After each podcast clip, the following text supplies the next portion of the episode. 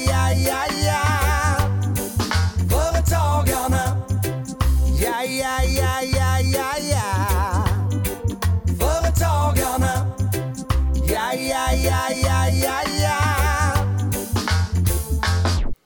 Hej och välkomna till Företagarpodden med mig Julia Selander, vd på VentureCap. Och med mig Günther Mårder, vd på Företagarna. Och den här dagen så kommer vi att hissa och dissa kick-offer.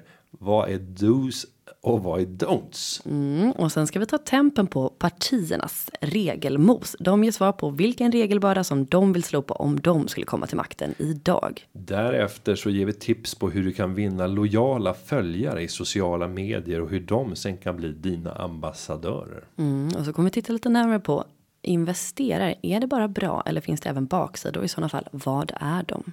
Välkomna till Företagarpodden, podden som ska hjälpa dig som företagare att bli mer framgångsrik i din gärning. Nu kör vi! Då är hösten på allvar här. Barnen har börjat skolan, trafiken tjocknar och det är dags för. Ja, det är dags för val. Ja, men det är också kick-off tider tänker jag till att börja med. Ah, du tänker så. Ja, men det känns ju lite som att hösten har varit här ett tag med tanke på att naturen har ju haft höst i två månader typ. Mm, ja, ja, du tänker på att löven har. Men jag älskar höst. Alltså höst är ju nya nyår. Jo, men det har inte varit höst i, i två månader. Alltså när vi hade. Okej, men vi enas om att hösten är här. Hösten är här Mm. på, på med besked och då tänker jag att det är kick-off tider och då kommer min fråga till dig. Något eh, kick-off minne som du vill hissa och något kick-off minne som du vill dissa. Eh, absolut, och jag tycker ju att kickoffer blir alltid roligast om man engagerar sin personal i var, när, hur och att de får vara med och bestämma lite överraskningar och någon drar med sig någonting extra som man ska göra under tiden så att alla är engagerade istället för att ja, om man är ett litet bolag och jag då i exemplet som chef ska hitta på allting.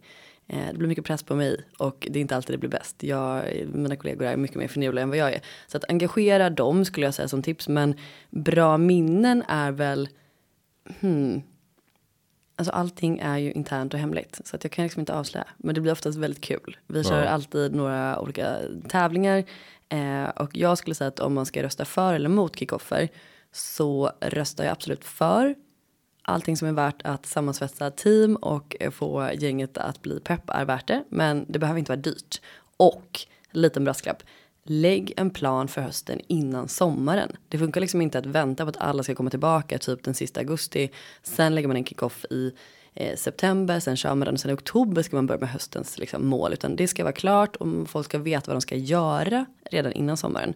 Kickoffen ska man vara som en lite sån här, just det, kommer ni ihåg nu? Nu kör vi Berit, typ en sån. Eh, så att, eh, hmm. har du något minne du vill dra fram? Ja, men om jag tar så här varningsflagg och berättar om vad jag själv har gjort. eh, Så kommer jag ihåg när jag själv då var 26 år och eh, ny vd på Aktiespararna. Då körde jag inte en kickoff i normal mening utan jag ändrade så att vi fick en eh, halv dag, en förmiddag. Eh, där jag ordnade med fullt med programpunkter i samlingslokalen. Eh, och där jag berättade om verksamheten och eh, planerna framåt. Och också berättade om nästa sparpaket. Ja men det låter jättekul. Det var jättekul. Ja, det, det, det var nog en mardröms eh, kickoff. Höjde motivationen för alla blå personer möjligtvis. Ja, nej, det var, det, det var inte bra. Eh, sen kan jag lägga till även i nuvarande roll på företagarna. Där har vi ofta eh, väldigt duktiga medarbetare som får vara med och planera och sätter samman ett team som kommer med synpunkter. Så då blir det någonting helt annat. Men det innehåller ju nästan alltid någon typ av tävlingsmoment. Och eh, det där kan ju vara sammansvetsande om man har en vd som är skön. Och, och liksom tar med en klackspark och bara. Ja, det här är kul. Ja, Men men jag, klart. jag vet att både du och jag är vidriga tävlingspersoner. Ja, jag kan inte ens förlora mot mitt eget barn. Alltså aldrig att jag skulle lägga mig om vi spelar memory eller står och slår tennis. Alltså den dagen som något av mina barn kommer att slå mig. Då ska de vara så lyckliga för då betyder det att de har slagit mig på riktigt. Det är inget hittepå det här. Nej, då betyder det också att du är på väg antagligen tackla av. Ja, Men ja. jag, jag, alltså jag har varit på möhippor där man ska tävla och jag märker att jag är otroligt aggressiv. Jag vinner och sen så vänder jag mig och så tänker jag och folk står där och, Och alla tänker bara så så här, gapar. Men, men ska man inte liksom av kutym låta bruden vinna? Vad Nej. hände med Julia? Alltså är hon sann? Är hon sann? Är hon så bra? Nej men jag, jag vill bara flika i. Är hon så bra? Det är inte det folk Det är tänker. exakt det de tänker.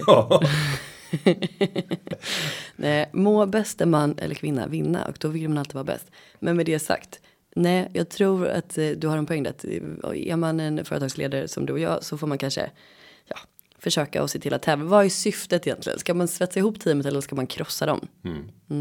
Nej, och för mig så och nu har jag bestämt mig för att nej, jag måste tagga tillbaka lite grann. Eh, tagga av när det gäller tävlingar för det, det är inte klädsamt.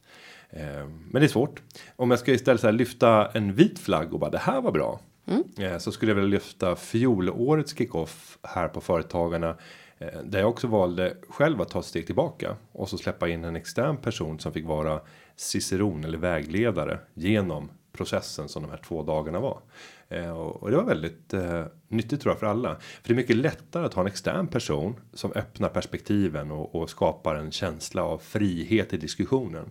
Och att jag tror att man vågar göra och säga lite mer. Och då ger det ofta mer. Så att eh, det tycker jag kan vara ett, ett bra tips. Och om man då är ett mindre företag och behöver hålla i kostnaderna ordentligt så har jag ett bra tips där. Och det är ju att man är sällan legend på sin hemmaplan. Men om du skulle gå till ett annat företag och få berätta om alla saker som ni har förändrat och få vara med och processleda så tror jag att du skulle kunna vara en alldeles ypperlig ciceron hos ett annat företag på deras kickoff. Och i utbyte då kanske du får den vdn eller den personalchefen eller vem det nu må vara att ställa upp för dig. Att utbyta med varandra för att på så sätt få in friskt blod som får andra perspektiv som öppnar upp ögonen. Så nu vill du bjuda in mig här på din nästa kickoff. Ja, du ska få vara vägledare och sen ska jag leda Venture Cups nästa kickoff. Jag tror att det hade varit väldigt kul. Eh, det hade det säkert varit. Nej, men det Det var, men det kommer aldrig att ske. Men jag skulle återigen, vad är syftet med kickoffen? Har ni en tydlig målbild, vet alla vad de ska göra, då är det, eh, ja, då underlättar det för att det ska bli en bra kickoff. Och lägg in tävlingar som inte är på blodigt allvar. Eh, har ni konflikter i teamen, försök att bearbeta dem i förväg. Och lämna gärna stan. Ni behöver inte åka till Mallis liksom, men, men åk en liten bit utanför stan så att folk är och ska ni sova över, gör det någon annanstans än exempelvis om ni har ett företag i Göteborg att ni är i Göteborg i centrum, alla ska åka dit och hem och fram och tillbaka. Det blir inte samma känsla tycker jag enligt min erfarenhet. Och lägg fokus på att ni behöver liksom inte ha jättebekostade femkamper. Det kan räcka med att ni, vad vet jag, nu är kvällsuppgiften att alla ska laga mat tillsammans och det blir en teamaktivitet. Alltså ta enkla grejer som inte är så kostsamma men som blir mysiga och koms ihåg. Och nu Julia, så går jag tillbaka till det du började med. Det är inte långt kvar till valet. Nej, det är inte det. Och någonting som vi från företagarnas sida har drivit hårt. Det är ju att eh, få till stånd regelförenklingar som gör att regelefterlevnadskostnaderna, alltså pengarna vi lägger på administration för att bara vara ett företag, de ska ner. Eh, och man ska kunna ägna mer kraft och energi åt det som verkligen skapar värde för samhället och för kunder. Ja, men jag vet att ni har också samlat in en, en lista på liksom de värsta olika regelbördorna som finns, eller hur? Ja, man har kunnat se på hemsidan om du googlar på värsta regelbördan. Då kommer det in en hel serie av regelvidrigheter som vi har lyckats identifiera till, tillsammans med våra medlemmar och sen har medlemmarna själva fått exemplifiera. Hur har den här regeln slagit mot mig som företagare? Vad är det som har hänt? Hur mycket tid har det tagit? Vad har hänt med min energinivå och hur har det drabbat verksamheten och ekonomi och ja, fått resonera kring följdeffekter av regeln. Men jag tänker, vi borde kika lite närmare på det, vad de olika partierna tycker och vad de svarar. För jag vet att de lyssnar mycket på er när ni ställer frågor. Men har du något exempel på regelbördor som har drabbat dig? Eh, om jag går tillbaka till livet och jag satt även i, i eh, fondkommissionärsstyrelse. Ja, där var det väldigt mycket byråkrati kan jag säga. Och styrelsemötena där kom att fokuseras till 50-60% åt ärenden som var av regelefterlevnadskaraktär. När jag tittade på dokumentationen inför styrelsemötena så kunde det vara upp till 400-500 sidor. Och för någon som sitter i en storbankstyrelse så bara fnyser de om de hör det. Eh, för där kommer det förmodligen vara den dubbla mängden. Alltså det är ett ogenomträngligt material inför varje styrelsemöte. För att regleraren, Finansinspektionen och andra berörda myndigheter ställer krav på att styrelsen ska vara informerad, fatta beslut i frågor, godkänna. Eh, så där, det gjorde att det knappt kunde vara ett seriöst styrelsearbete som kunde fokusera på värdeskapandet. För allt handlade så mycket om bara de här regelfrågorna. Och det här är det många som vittnar om inom den finansiella världen. Så det är väl ett exempel. Eh, Om jag ska ta från min privata värld och eh, då kan jag ju lyfta upp det här med bygglov. Det är en fråga som engagerar. Nu, nu är inte bygglovsfrågan den som så top on of mind för Julia som bor mitt inne i Stockholm. Misstänker. Mm, säg inte det. Nej, men du har hört folk eh, förfasas Absolut, jag känner ju till problematiken. Ja. Eh, och då var tanken tidigare att eh, huset skulle byggas ut på två sidor. Bygga ut en liten matsal på en 16 kvadrat, 17 kvadrat inglasad. Stör inte grannen har sagt ja. Eh, och sen så ovanpå eh, ingången så finns det en balkong. Och där tänkte, tänkte jag bygga in den då så att det skulle vara en, en inbyggd balkong. För att på så sätt kunna få ytterligare ett sovrum. Eh, Men då kom de fram till att eh, nej, det här är inte möjligt. Utan ni får använda attefallsutbyggnad. Känner du till det? Ja, Jag känner till att 15 kvadrat får man bygga med eh, ganska få inskränkningar. Du kan göra rätt mycket galna grejer med 15 kvadrat. Men det här på övervåningen, utbyggnaden, det var mer än 15 kvadrat. Så att då sa de att nej, det är inte, det är inte möjligt. Ni måste dra ner den till 15 kvadrat. Och sen så på andra sidan då när man när jag pratar om utbyggnaden av av matsal. Då hamnade den närmare en x antal meter, det är tre och en halv eller fyra och en halv meter. Jag ska inte säga exakta meterna, men det var lite för nära tomtgräns och då sa de att nej, om vi godkänner det som ett bygglov och att då blir det en del av huvudbyggnaden och då kommer vi inte kunna godkänna av brandskyddsskäl. Men om ni gör samma byggnation men ni gör en 15 kvadrat då kan ni definiera den som en attefallsutbyggnad och då föreligger inte de brandskyddsreglerna. De bara, men vä- vänta, det, det kommer ju vara samma byggnadstyp. Så den ena, bara för att man kallar det attefalls, då kommer det inte vara några problem brandmässigt. Men om du ska kalla det ett vanligt bygglov och en utbyggnad av huvudbyggnad, då är det ett brandproblem. Så bara, ja, så ser reglerna ut. Så bara, Men kalla det då ett attefallshus. Ja, men du får bara en attefallsutbyggnad och då fick man inte bygga den andra. Men, men, men nu måste vi tillbaka till ursprungsfrågan. Är det här ett, eh, en utmaning som du har haft i dina företag? Jag tycker att det här låter som Nej, att... nej, nej, nej, det var ju det jag sa inledningsvis. Ett, ett privat. Okej, mm. ja, ja, ja. Eh, Så bygglov kan göra en helt För vansinnig. jag som bor på mina små ihopskrapade kvadrat, må vara i Stockholms innerstad och det har valt själv, jag tycker inte så synd om dig att du inte fick till det här. Nej, men att man ska behöva lägga den energin som krävdes och där hade vi ju ringt innan vi hade tagit in arkitekt som gjorde de här ritningarna. Så vi har tagit in ett proffs som har fått göra ritningar som har fått titta på detaljplanen och sen kommer fram med det här förslaget. Och då kan man ju tycka att en arkitekt borde rimligtvis eh, veta att nej, men det här kommer inte att gå. Ungefär som att om jag tar min gamla värld när jag jobbade inom liksom finans och rådgav när det gällde placeringar. Tänk om jag var en försäkringsförmedlare. Jag skulle coacha när det gäller pensioner och så kommer du till mig och säger så här. Günther, jag skulle vilja ha ett upplägg när det gäller min tjänstepension. Absolut. Och så kommer jag skissa på ett förslag och så ger jag över det till dig och så tar jag betalt. Jag skickar en faktura som är riktigt sockrad och sen kommer du glad med de här handlingarna till din bank och bara du, jag har fått eh, från mitt proffs här. Jag har köpt proffshjälp och skulle vilja göra det här upplägget. Så säger jag nej, det där går inte. Det där är emot regelverket. Så bara, emot regelverket? Men jag har ju haft ett proffs. Günther har gjort det åt mig. Bara, ja, fast det här, det stämmer inte med reglerna. så, då fan, man blir ju sur. Man blir väldigt sur om man, om man pratar med någon som har en sån otroligt enerverande röst som den här bankpersonen hade. Nej, det här var ju myndigheten. Jag vill inte. Nej, jag förstår och det har varit ett otroligt långdraget exempel, men jag är med dig på det. Jag tycker, om jag ska försöka hålla det strikt till ehm, alltså, egenskap av ändå ett litet bolag. Vi är tio anställda. Eh, vi har löner som ska in och ut, vi har en massa fakturor hit och dit, vi har jättemånga olika abonnemang, vi försöker samla ihop det där. Men bara på tio personer så är det ju, alltså jag kan inte hålla reda på alla telefonräkningar, liksom, eh, för jag har typ fyra olika bolag, försöker samla allting på ett av dem, ska inte välja vilket. Men det tar så jävla lång tid att sitta i telefonkö, det tar så jävla lång tid med allt möjligt. Så att administration håller på att dränka oss, även om vi har funnits i 20 år och bara är tio anställda.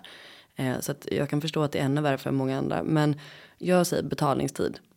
Alltså att gå på semester och vara borta ens en vecka från kontoret och inte få en faktura dit eller hinna kolla den eller så måste man betala extra eller så är det eh, ja, folk som man ska fakturera som inte betalar i tid.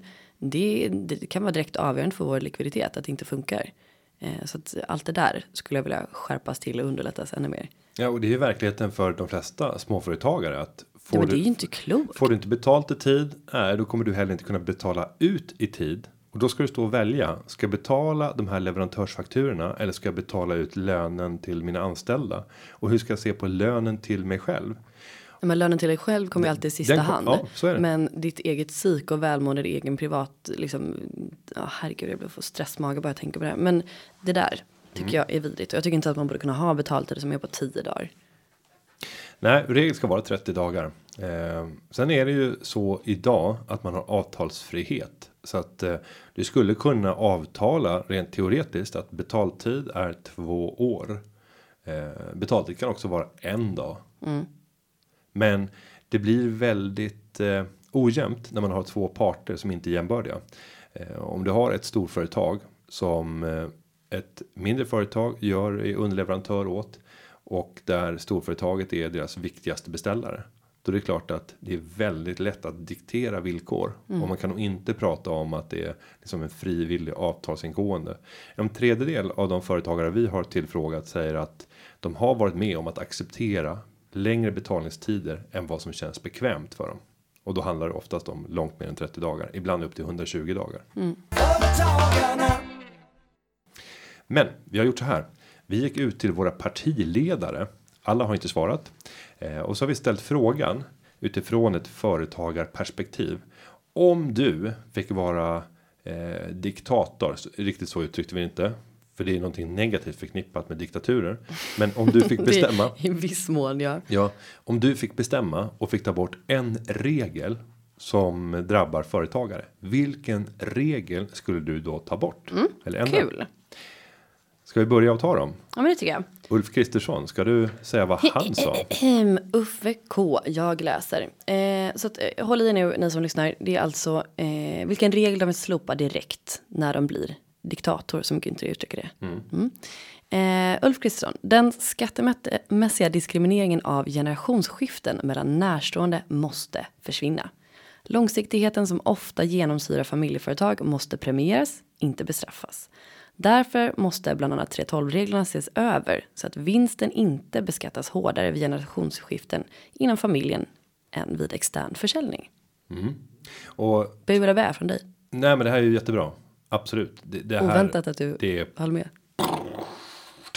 det är fyrverkerier här. Oj. Det, det lät som krig om vi nu ändå är inne på Jaha. diktatur här. Men du, ja. Eh, nej, det är jättebra och eh, för att förklara vad är diskrimineringen här och det är att om du om jag väljer att sälja mitt företag till grannens dotter då kommer jag att beskattas i som kapital och då är det en lägre skatt än om jag säljer till min dotter. Då beskattas jag som inkomst av tjänst och då är det mycket högre skatt. Så det innebär alltså att jag skattemässigt diskrimineras om jag väljer att sälja företaget inom familjen. ja. Eh, Så att det hade egentligen varit bättre att sälja till grannens dotter som sen säljer det till min dotter. Men sen får det inte av Skatteverket uppfattas som att det här är en planerad försäljning för att undvika skatt. Eh, Så det måste säkert gå en tid. Men du förstår det absurda att man har olika skattesatser beroende på vem man säljer till och man straffar blod. Jo, men det skulle ju också kunna vara så att eh, du anställer någon i familjen, till exempel din odugliga son som inte gör någonting och så får hen bara, eller hen, han då i det här fallet. Ja, du förstår, jag lär vänsterretoriken så jag försöker ikläda mig. Men eh, mm, absolut. Eh, Och om jag ska säga finns lösningen? Ja, den finns redan på plats eh, rent utredningsmässigt. Hösten för eh, ja, nu tappar jag räkningen. Hösten i fjol. Ja, eh, i november i förfjol. Då presenterades 312 utredningen och eh, där finns det just ett förslag om att ta bort de här skillnaderna. Eh, sen valde regeringen att backa från hela utredningen när man inte fick igenom den generella skattehöjningen som skulle inneburit 5 miljarder i ökad skatt på fåmansföretagare. Där kämpade företagarna hårt och man lyckades få eh, alliansen att hota om misstroendevotum mot enskilda statsråd och det där gjorde Magdalena Andersson väldigt nervös och man drog därför tillbaka förslaget i sin helhet. Men såväl de rödgröna som alliansen och jag tror även Sverigedemokraterna står bakom utredningens förslag om att ta bort de här olikheterna. Så det är en av de lättaste frågorna att faktiskt kunna driva igenom riksdagen. För det finns en sån tydlig majoritet för det. Så Ulf, oavsett om du kommer till makten eller inte, driv frågan. För det finns stöd för det i men då skulle jag vilja säga att då tycker jag att det här är. Mm, jag ställer mig också bakom det, men jag tycker att det är ett fegt svar eftersom det ändå är i pipen. Ja, det är inte pipen för man har ju förkastat det så att man måste ta upp någonting ur papperskorgen som redan är färdigt och så driva igenom det. Men jag håller med. Det är, det är inte jätteoffensivt, men en viktig sak. Eh, och, och, och det är realiserbart. Alltså det finns en verklighet i det här. Får jag ta nästa? Ja, det får Det är Ebba Busch Thor. Hon säger jag vill ta bort den särskilda löneskatten för de som anställer äldre. Ja, vill du utveckla den? Ja, och särskilda löneskatten. Eh, det där blir ju en lek med med ord också. Jag tycker inte att det här kanske är en prioriterad eh, fråga. Eh, Det här är inte det som kommer att skapa bättre förutsättningar för företagare som helt förändrar förutsättningarna. Eh, när det gäller skatten som en äldre betalar så är ju den annorlunda. Arbetsgivaravgiften är till exempel lägre om du tar för 67 år eller äldre till följd av att du inte betalar in lika mycket pension då. Så därför är det redan i grunden. Sen så tror jag att hon tänker på som eh, vänstern har uttryckt det pensionärsskatten också. Eh, Att det skulle finnas någon extra pensionärsskatt för att det har funnits jobbskatteavdrag. Eh, Men det är ju inte så att pensionärerna fått höjd skatt. Aldrig någonsin. Alltså inte på det sättet nu. Utan de som har arbetat har fått lägre skatt. Men en person som är äldre och som jobbar kommer också få ta del av de jobbskatteavdragen. Och då vill vi skicka med förtydliga ditt svar Ebba. Ja, Vilken skatt talar du om? Ja. ehm, och jag, nej, och jag tycker inte att det här är oavsett att gå in och tänka om du fick om, om du fick ta bort en regel för att underlätta för för företagandet. Nej, det här hade inte varit eh, topprio. Så att eh, den här ger jag ganska lågt betyg faktiskt. Hon vill tänka på familjen och de äldre. Jo, och jag förstår ju. Hennes retorik går ju ut från att vinna äldre väljare. Exakt. För där har hon lägst hängande frukter. Därför är det inte helt oväntat det här svaret. Men jag tycker inte heller att det var så speciellt eh, upphetsande. Vi går vidare till Jonas Sjöstedt. Då ska vi se vad han säger.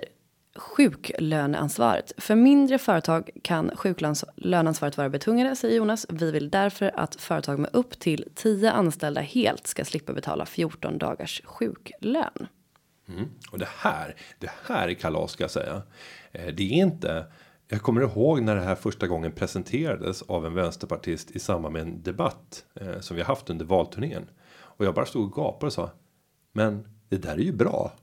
Och han gapade tillbaka och sa. Ja. Jag tänkte också det när jag läste frågan.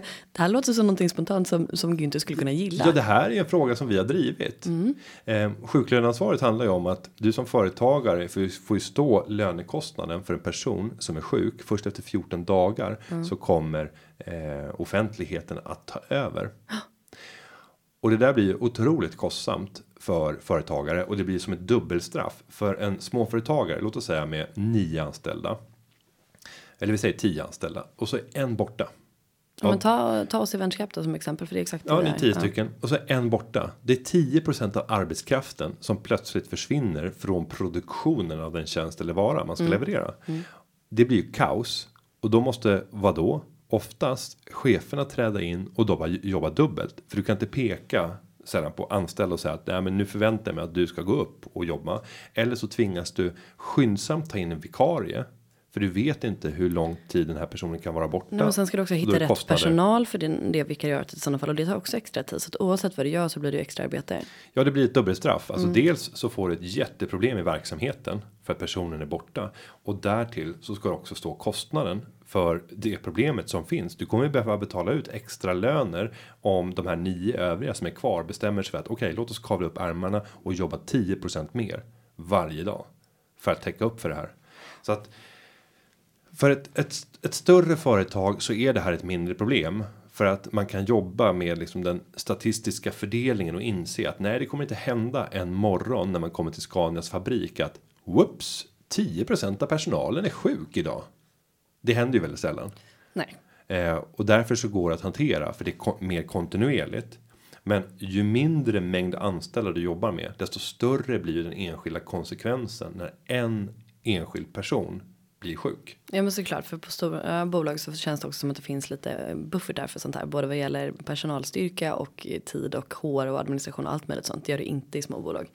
Ja, och sen kan man också diskutera vilket ansvar en eh, företagare har gentemot sina anställda när det även handlar om sjukskrivningar till följd av saker som inte alls har med arbetet att göra.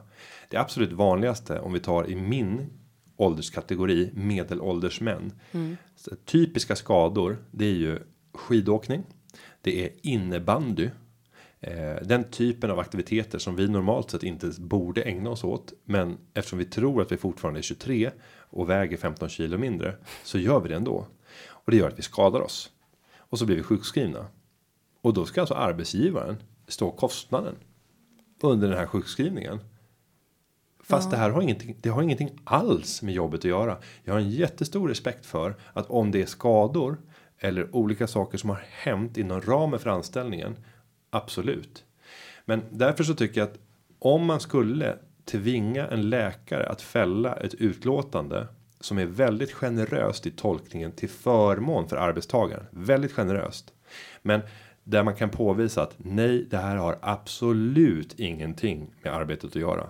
Och en skidåkningsskada om det inte skedde på en kick-off. Eh, nej, det kan inte vara orsakad av din arbetsgivare. Det går inte. Det är omöjligt. Men det blir ju väldigt svårt att påvisa enskilda fall och det är ju återigen Ja, men då får man vara med höger vänster. Jo, ja, men men då- okej, men hur ska du se till att de är generösa? Eh, nej, för att det krävs väldig bevisbörda för att kunna säga att det här inte var arbetsgivaren. Och då, Men- får, då får ju arbetstagaren säga att jo, men det var arbetsgivaren. Min arbetsgivare stod och lurpassade i skidbacken. Puttade mig. Och, och puttade och så kastade en stav efter mig. Och då körde jag in i skogen. Och det var då, så bara, nej du har kört off pist. Bara, nej han var där, så bara, nej jag kan bevisa att Ja, jag inte var ja, där. ja, det här blir en lång diskussion. Men jag förstår och det här är ju Men, men, ett men problem. full poäng till Jonas, bra förslag. Ja, Jag gillar också det här förslaget Ja. och jag blir också lite paff. Ja, Men eh, härligt eh, överraskad. jättebra. Eh, Så mera. hög, hög poäng. Nej, men sluta med de här ljuden nu. Ja, mm. Fyrverkeri. Fyrverkeri. Exakt. Vad har vi, vad har vi mera? Sen har vi Isabella Lövin. Det viktiga är inte enskilda regler som ska slopas utan att ett systematiskt arbete för att förenkla regler och slopa gamla regler drivs. Vi vill bland annat förstärka regelrådets arbete genom att ge dem mer resurser och möjlighet att granska och föreslå förändringar av redan befintlig lagstiftning. Vi vill ge kommuner, landsting och länsstyrelser stimulansmedel för att arbeta med regelförenklingar och effektivare handläggningsprocesser.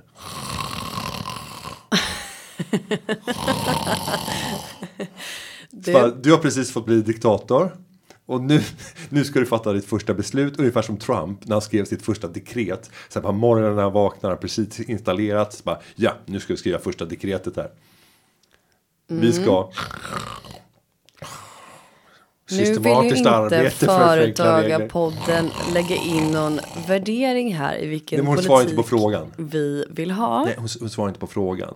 Alltså, vilken regel vill du slopa direkt? Nej, men de vill ha makten? ett system som är bättre, som ser till Spa- att reglerna blir bättre. Ja, men det, det är ett svar på en annan fråga. Nej, det är, men det är framförallt inte ett svar på hur eller Nej, nej men det, det är ett svar på en annan fråga.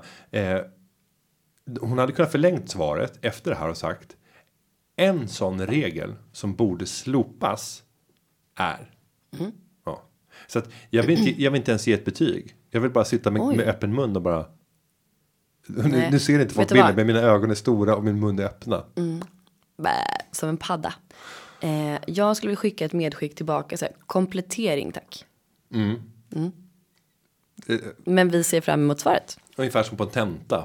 När man pluggar och sen så bara får man tillbaka som ett stort frågetecken. Ja, Så bara, exakt. vad hände här? Ja. Men, men- men sen så kommer ett svar till och det här är sista svaret vi har fått in och det här tycker jag är väldigt intressant. Ska jag läsa? Ja, ja, du ska läsa. Och från vem är det? Jan Björklund. Mm. Alltså, vilken regel vill de slopa direkt när de kommer till ma- makten?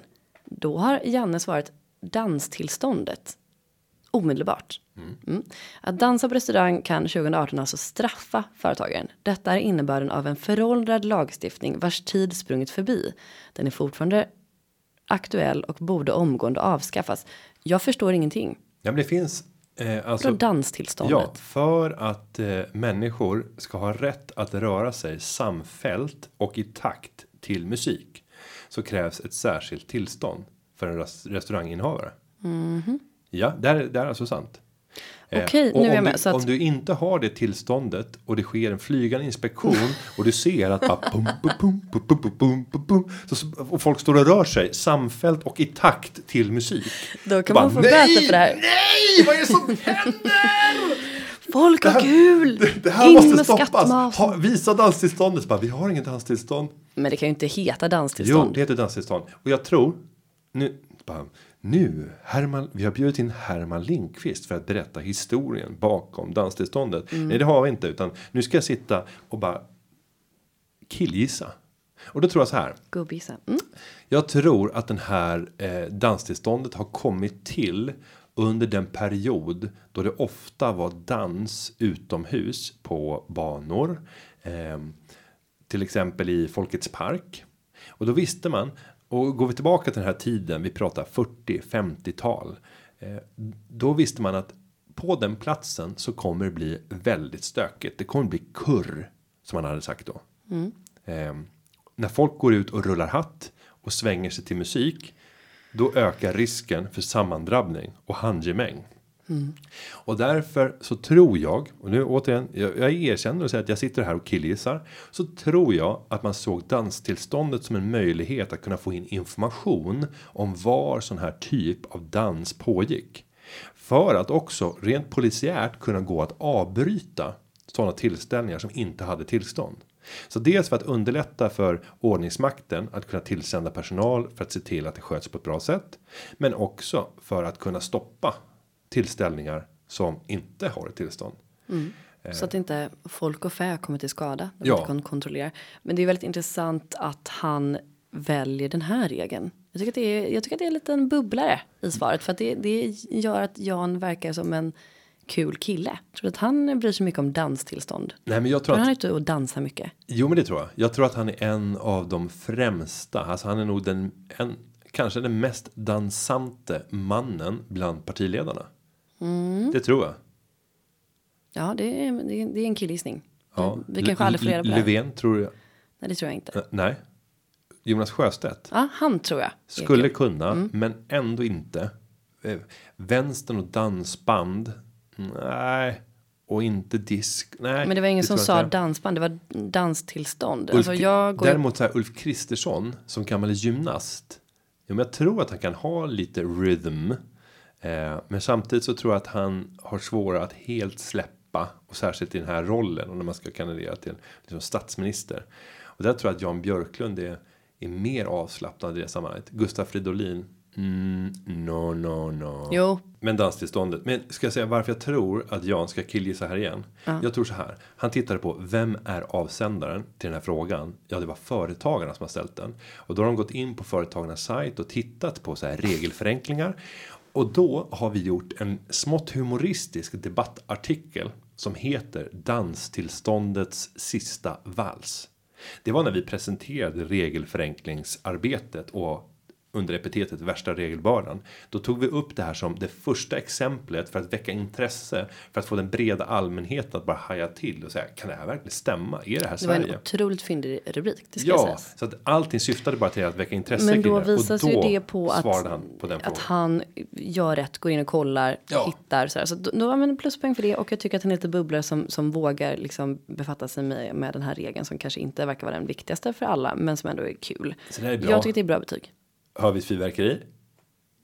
Det gör har, inte. vi har en liten katt. Ja, ja det är Mm. mm. fyrverkeri. Ja, eh, det var de partiledarna som har svarat. Ni Ja. andra får eh, ej godkänt. Nej, så är det. Att, Spännande. eh, Men kika gärna mer på den här listan som ni har tagit fram på, på regelbördan. Ja, det kan du få göra. Googla värsta regelbördan. Men vet du, Mm. den här podden, Företagarpodden. Vad bygger den på? Jo, den handlar ju om att vi ska hjälpa dig som företagare att bli mer framgångsrik i din gärning. Och det innebär att du som lyssnar har möjlighet att tillsända oss frågor som vi sen försöker att besvara antingen själva eller med hjälp av expertis. Och eh, för att kunna ställa en fråga som kan komma med i podden. Hur gör man då? Jo, men då använder man sig av hashtaggen företagarpodden på Twitter eller Instagram. Eller om man har en längre fråga som kräver lite mer än de här tecknen som finns på dessa sociala medier. Då går man in på företagarpodden.se och så kan man skriva sin fråga där. Och det är precis vad Carolina i Jönköping har gjort. Ja, det- Vill du delge hennes fråga? Ja, det vill jag. Så här skriver Carolina till Företagarpodden. Hej, jag driver en nystartad e-tjänst och för att få fler att hitta tjänsten så vill jag öka antalet följare på Instagram och Facebook. Alternativet att till exempel använda en influencer finns, men inte just nu då det inte finns med i budgeten riktigt än. Så min tanke var att skapa en tävling på våra kanaler. Men eftersom vi är en tjänst har vi inte direkt själva en produkt att tävla ut innan tjänsten i sig har ett högre värde hos- användaren. Min fråga är då, kan jag köpa en produkt av ett annat företag och sedan tävla ut under vårt namn? Till exempel en tröja eller ett par skor. Har ni några andra bra tips på hur man kan sprida sociala medier i en startup utan budget? Och ännu en fråga. Kan ni nämna något negativt med att ta in investerare? Jag har flera som är intresserade av att investera i min tjänst, men eftersom jag aldrig har gjort den här resan tidigare så känns det lite för bra när någon vill investera. Vad är rimliga motkrav från en investerare? Ja, det undrar alltså Carolina i Jönköping. Och då får vi bryta upp frågan. Så vi börjar med Instagram och Facebook och tävling. Och. Vinna, vinna följare. Och också använda andras produkter för till exempel vårt lilla bolag här, Günther och Julia. Om vi säljer ekonomisk rådgivning, skulle vi då kunna köpa en flashy tisha och tävla ut? Eh, och det, det kan vi ju eh, göra. Eh, men för att vara helt säker på vilka regelverk som gäller vid olika typer av lotterier så tycker jag att man ska gå in på Lotteriinspektionen och jag tror till och med att du kan bara ringa och slå dem en signal för att få lite information. Eh, sen så tror jag att det är viktigt när man har sådana här tävlingar att det finns någon typ av koppling till verksamheten för att att bara tävla för att vinna ett pris där man ska följa någon och dela det kommer inte att generera, tror jag, speciellt mycket nya prospektvärden. Eh, för de här personerna kommer försvinna som följare veckan efter när tävlingen är avslutad. Så att det är inte mitt förslag. Om du inte har någonting som verkligen kan koppla an till din verksamhet. Um, hur tänker du kring det? Nej, men jag måste nog hålla med och jag tycker att det är nu ska jag eh, skräda orden här, men jag tycker att eh, inte pinsamt, men jag tycker att det är jobbigt när jag går in på Facebook och mm, majoriteten av det som delas är svindåliga filmer eller folk som är med i andra bolags eh, tävlingar och likar precis som du säger, likar eller kommenterar eller bara om jag vann den här då skulle jag ta med mig den här och så taggar man en person. Visst, den kommer upp i mitt flöde och jag ser ju företagets namn, men jag, jag, det blir liksom ingen positiv eh, spridning utan jag tycker bara att det är irriterande. Eh, så att, att tvinga folk att lajka eller kommentera det känns lite omodernt. Eh, så att är det någonting som man, ja, tänk på syftet. Vad är det du vill göra med den här tävlingen? Okej, det räcker inte bara att köpa ett par skor för 3000 kronor som du tror att målgruppen vill ha. Utan vad vill du? Vill du ha fler followers och varför? Och skulle du kunna göra det på något annat sätt där du faktiskt håller kvar dem.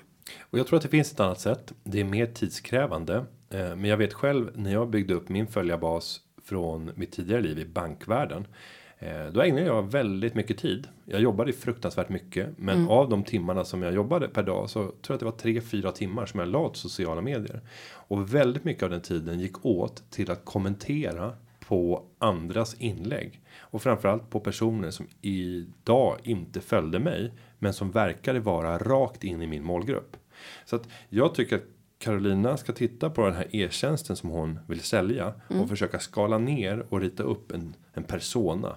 Den typkunden som du kommer vilja ha. Och sen försöker ta reda på så mycket som möjligt om den här typpersonen och se var kan du hitta de här? Vilka intressen har den här målgruppen? Eh, vad gillar de för musik? När sitter de i sociala medier? Vilka sociala medier? Vilka typer av bilder lägger den här målgruppen upp? Och i vilka sammanhang skulle det kännas okej att du som ett professionellt företagskonto går in och kommenterar? Ger en positiv feedback, berättar att eh, eh, vad härligt ni verkar ha det på ert, ett, ett företag. Jag blir så glad när jag ser framgångar för att de har firat någon framgång eller lagt ut. Eh, om ni vill förstärka framgången ytterligare, titta gärna på den här tjänsten och börja följa mig så kan ni få dagliga tips. Och du måste ge tillbaka någonting till följarbasen. För mig i finansbranschen så handlar det om att hela tiden bara mata med så här intressanta tips, förklaringar, råd, tankar om mina egna investeringar så att det upplevdes som ett värde när man väl hade fått in dem. Så att det är mitt tips till till Carolina att eh, bestäm dig istället för att lägga tid på det här för att vinna lo lojalitet och ambassadörer för din verksamhet. Det kanske inte är du som ska göra det här. Du kanske har en person i din närhet som står beredd att göra jobbet. Det kanske till och med en yngre person som har svårt att eh, hitta ett relevant jobb, men som gör det här helt galant. Även om man inte har några dokumenterade erfarenheter som förstår den här tjänsten. Får man bara lite inriktningar, lite förslag på skrivningar så kan de sitta och bevaka utifrån olika hashtags så hittar man de här personerna för att sen gå in och kommentera, be dem att följa och också att du följer dem. Det är också viktigt. För det är väldigt nonchalant att be någon följa dig om du inte själv följer tillbaka. Och hur resonerar du Julia om du kommer in på ett företagskonto där du ser att de här följer 10 000 stycken? Blir du förbannad? Blir så här, de här tänker jag aldrig följa. Vad menar du om de följer mig och så går jag in och kollar på dem och så följer Ja. de 10 000 andra? Ja, de har kommenterat och sen så följer de 10 000 och det är 3 000 som följer tillbaka. Mm, det beror lite på vad det är för någonting. Är det ett supercoolt bolag? Nej, men ja, nej, okej, det påverkar absolut. Men alla de här olika sakerna som du pratar om, det, det kan ju vara om man är nybörjare på sociala medier. ehm, så måste man också tänka på att men, det kan låta märkligt att det finns massa olika typer av jobb som inte fanns för 10-20 år sedan. Så content managers, men det finns en anledning till att de finns. Att vill du få följare, ja men hur ska du då behålla dem sen? Alltså du måste ju fortsätta producera och leverera liksom relevant innehåll på dina kanaler och flöden. Annars kommer du tappa följarna och eh, skapa kanske en bad will istället. Så att tänk igenom noggrant. Okej, jag har en e-tjänst. Jag vill ha följare. Ja, men varför vill du det? Och tror du att du kan behålla dem? Och vad har du för plan för det? Har du inte det så mm, använd max ett socialt flöde skulle jag säga. Och använd då kanske, beroende på vad det är, en e-tjänst. Hmm. Ja men Instagram skulle jag säga. Eh, så att eh, det, det är en, eh, en snårig djungel och använder man det på rätt sätt kan det bli jättebra. Använder man det på fel sätt så kan det bli badwill. Eh, och mitt sista medskick blir. Jag tror att för en e-tjänst om det är riktat mot andra företagare så tror jag att LinkedIn är kanalen. Att det är the shit. För där befinner sig människorna som du vill få uppmärksamhet ifrån i professionellt mode. Det gör man inte på Facebook och på Instagram. Eh, men när du är inne på LinkedIn då är du mer corporate i din inställning och är mer redo att tänka liksom affärer, jobb, partners, leverantörer. Det beror på, jag tänker att Carolina har en askul e-tjänst och då skulle jag vilja hellre ha den på Instagram. Men det, är- ja, det, det, ni, ni märker ju, det är ju olika från fall till fall och eh, återigen understryka som Günther nämnde här nu. Kolla med Lotteriinspektionen om du är osäker på vad som gäller i ditt fall, vad man får och inte får göra. Därför är det svårt att ge ett generellt svar. Men eh, mm, klurigt och spännande. Och sen Och så- hade vi en del två i frågan. Ja, avslutningen. Det negativa med att ta in investerare. Ja, men det finns ju såklart en hel del och jag tycker att eh, fasen var kul. Hon skriver här att hon har en nystartad e-tjänst och citat. Jag har flera som är intresserade av att investera i min tjänst. Det är ju superkul, men då vill man ju veta mer.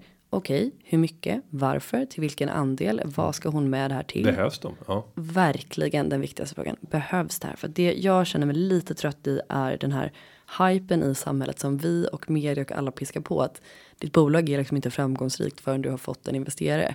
Och så är det ju inte.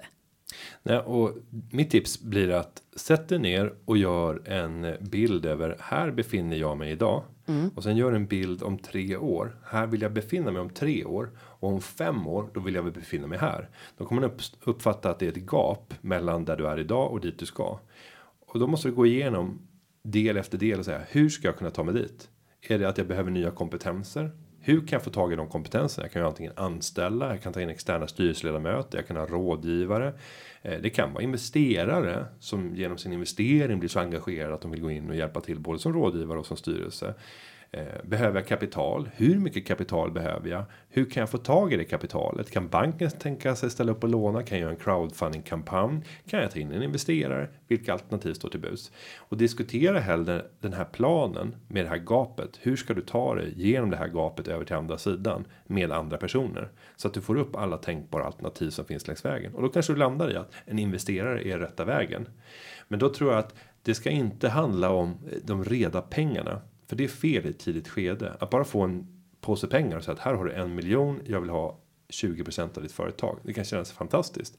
Men om du inte behöver den där miljonen och den där personen som har kommit in snarare kommer att vara en belastning istället för att berika företaget. För de kommer ställa krav på inriktning och vad du gör som inte stämmer överens med din övertygelse. Så att i ett litet företag så är det helt avgörande vilka personer man tar in. Och sen tycker jag att beloppet eller liksom värderingen som de köper in sig på den är nästan sekundär. För får du in rätt personer från början då kommer de att hjälpa till att höja värdet på bolaget. Det svåra är ju att veta vilka som är rätt personer från början, både vad gäller personal och vad gäller liksom mentorer eller investerare. Men Och därför pröva mjukare från början. ja, och Släpp investerare är ju också investerare. ganska svårt att göra sig av med om det nu skulle vara fel person. Mm. Eh, nej, så var, var lite försiktig med det. där. Men återigen, väldigt kul att det verkar gå bra och väldigt kul att det finns intresse eh, för att investera. Ja, det är roligare att ha det här problemet än att vara på andra sidan och säga att jag behöver verkligen investerare. Det är det som behövs för att täppa till gapet och ingen vill investera i mig. Så grattis Carolina.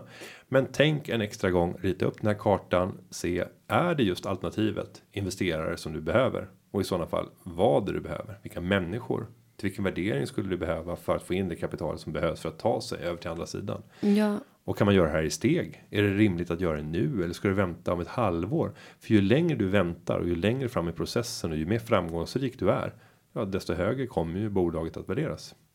Exakt, och jag tänker också att eh, ett tips som vi brukar säga är att ja, men hitta ett bolag eftersom att vi inte i detalj vet vad Carolina gör i sitt bolag. Hitta ett bolag som gör någonting liknande som det som du gör som också har tagit in investering och hör av dig till dem och fråga. Jag tycker att du är så himla spännande och eh, jag ser upp till er och jag är i i nystartat skede i precis den här branschen. Vad är dina bästa, liksom, vad, vad var bra, vad var dåligt? Så kan du säkert få några tips därifrån också. Och med det Julia, Och med det, så och med det, och med det, och med det. tackar, tackar, tackar, tackar, tackar, tackar vi och hoppas att Carolina har fått svar och att eh, ni andra sitter och klurar kring era frågor som eh, ligger där obesvarade. Men som om de blev bes- besvarade skulle kunna innebära att ni kan lyfta ert bolag till en ny nivå. Mm, och så hoppas vi att ni ger er iväg på kickoffer, höjer motivationen hos personalen, hos er själva, tar ansvar för att ni alla mår bra i bolaget och att ni också går igenom och tänker och ansvarar för att valet som kommer snart med stormsteg, att ni lägger röst på en, ett parti som ni faktiskt står för att ni röstar på. Och är ni osäkra kring vilken kandidat ni ska kryssa? För det är ju faktiskt ett personval också. Då kan man gå in på kandidatguiden.se. Där har vi låtit alla kandidater som ställer upp i eh, riksdag och i landsting och i eh, kommunval. Eh, toppnamnen har fått eh, delge sina svar på frågor som är viktiga för företagare och då kan du se vilken kandidat stämmer bäst överens med dina åsikter. Och sen lite senare i höst så är det dags att hylla alla landets företagare. Det är dags för finalen i årets företagare. Eh, och där kommer du att kunna få inspireras under en hel dag och bland annat möta David Batra och Ami Hemviken och mängder av företagare. Så där kan du gå in på åretsföretagare.se och se vad som bjuds den dagen om du behöver inspiration, träffa lite nya eh, framgångsrika företagare som du kanske kan göra affärer med eller